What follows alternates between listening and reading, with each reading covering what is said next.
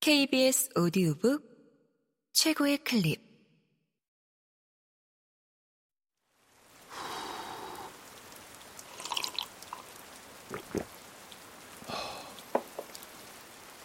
KBS 오디오북.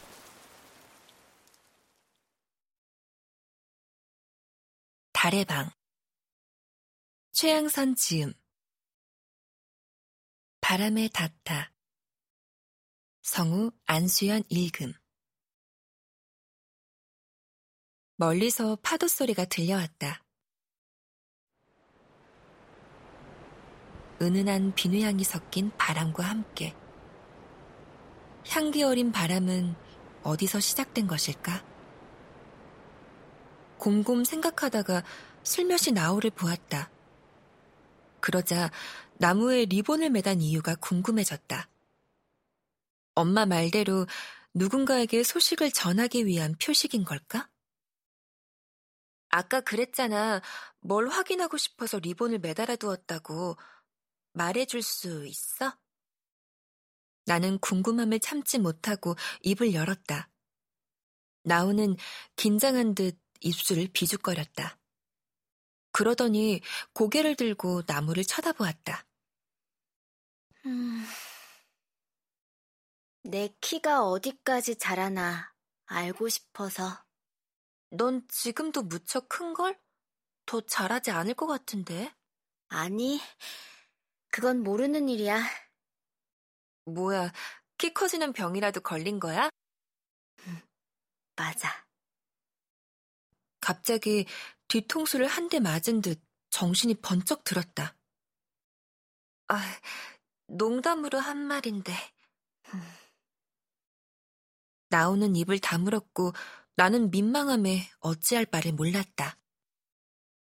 세상에 그런 병이 있는 줄은 전혀 생각지 못했다. 멈추지 않고 자라기만 하면 어떤 기분이 들까? 도무지 알 수가 없었다. 궁금하지? 뭐가? 내 병? 그, 그게 뭐. 나오는 피식 웃었다. 그 웃음에 긴장했던 마음이 조금은 풀어졌다. 잠시 뒤 조용했던 나우가 입을 열었다. 그러니까 뇌하수체에서 성장 호르몬이 계속 나와서 몸이 커지는 거야. 거인병이라고 하지. 지금보다 더 커질 수도 있어? 그건 몰라. 왜? 얼마 전에 수술을 했거든. 부작용이나 합병증은 많지 않아서 다행이고. 아, 힘들었겠다.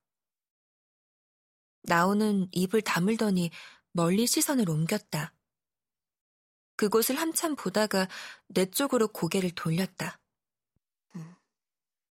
아니라면 거짓말이지. 처음에는 받아들일 수 없었어. 인정하고 싶지 않았지. 내게 왜 이런 일이 생긴 건지 너무 화가 났어. 많이 울고 엄청 화내고 엄마 아빠에게 상처를 줬어. 그렇게 시간이 지나고 지금은 받아들이려고 노력 중이야. 나는 나우를 좀 더 알고 싶었다. 그 병에 대해 언제 처음 알았는데?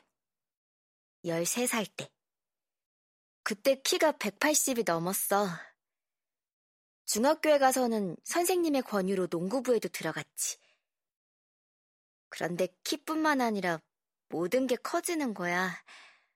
얼굴도, 손도, 발도. 중학교 1학년 때 키가 190이 넘었어. 뭔가 이상하다 싶어서 병원에 갔다가 검사한 뒤 알게 됐어. 그때도 제주도에서 살았니? 아니, 서울. 어떻게 알았는지 다큐멘터리 프로그램에서 연락이 온 거야. 방송 출연이 가능하냐고. 엄마 아빠는 거절했어. 나도 원치 않았고. 사람들 앞에 내 모습을 드러내고 싶지 않았거든. 우리 가족은 서울 생활을 정리하고 제주도로 내려왔어. 그리고 이렇게 외딴 곳에 펜션을 지은 거야. 그럼 주인 아저씨가 아빠? 나오는 고개를 끄덕였다.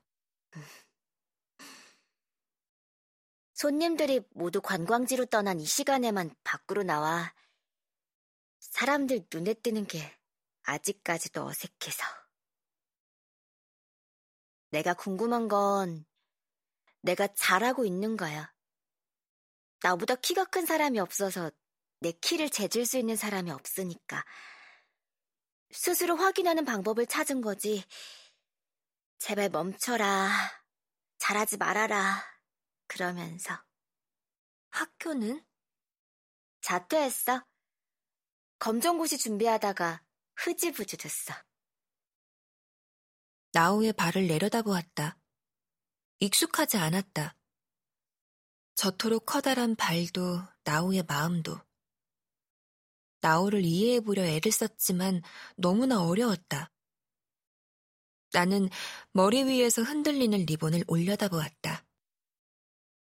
가장 높은 데 많은 리본이 매달려 있다는 건 더 이상 키가 자라지 않는다는 건가? 나오는 씁쓸하게 웃으며 고개를 끄덕였다. 다행이었다. 정말 다행이라고 생각했다. 뭘 하고 싶어? 글쎄, 여러 가지 배워는 봤어.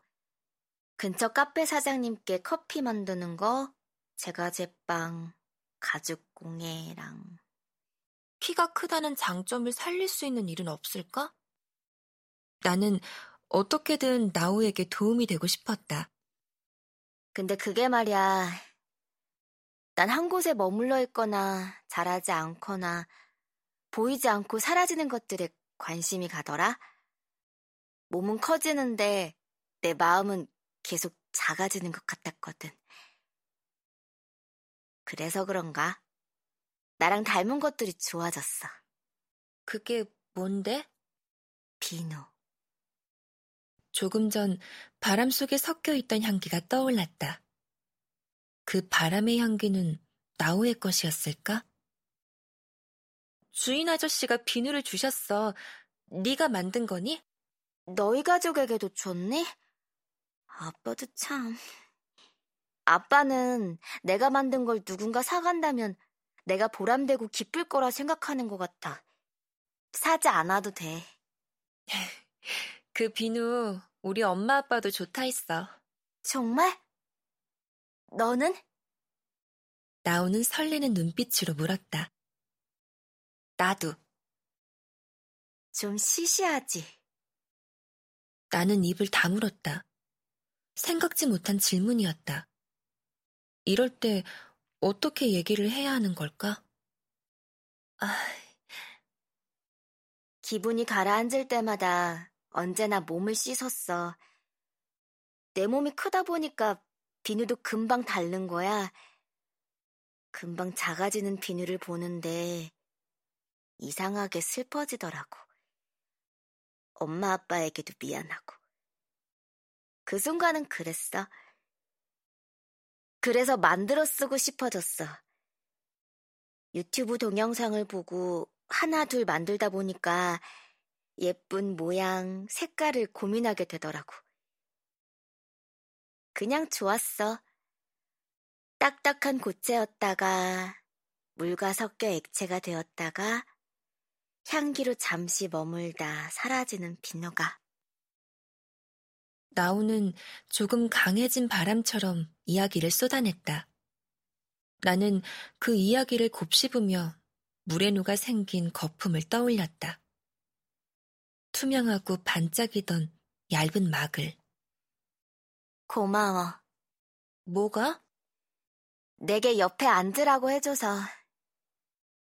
한 번쯤은 이렇게 아무렇지 않게 내 얘기를 하고 싶었어. 한 번쯤은.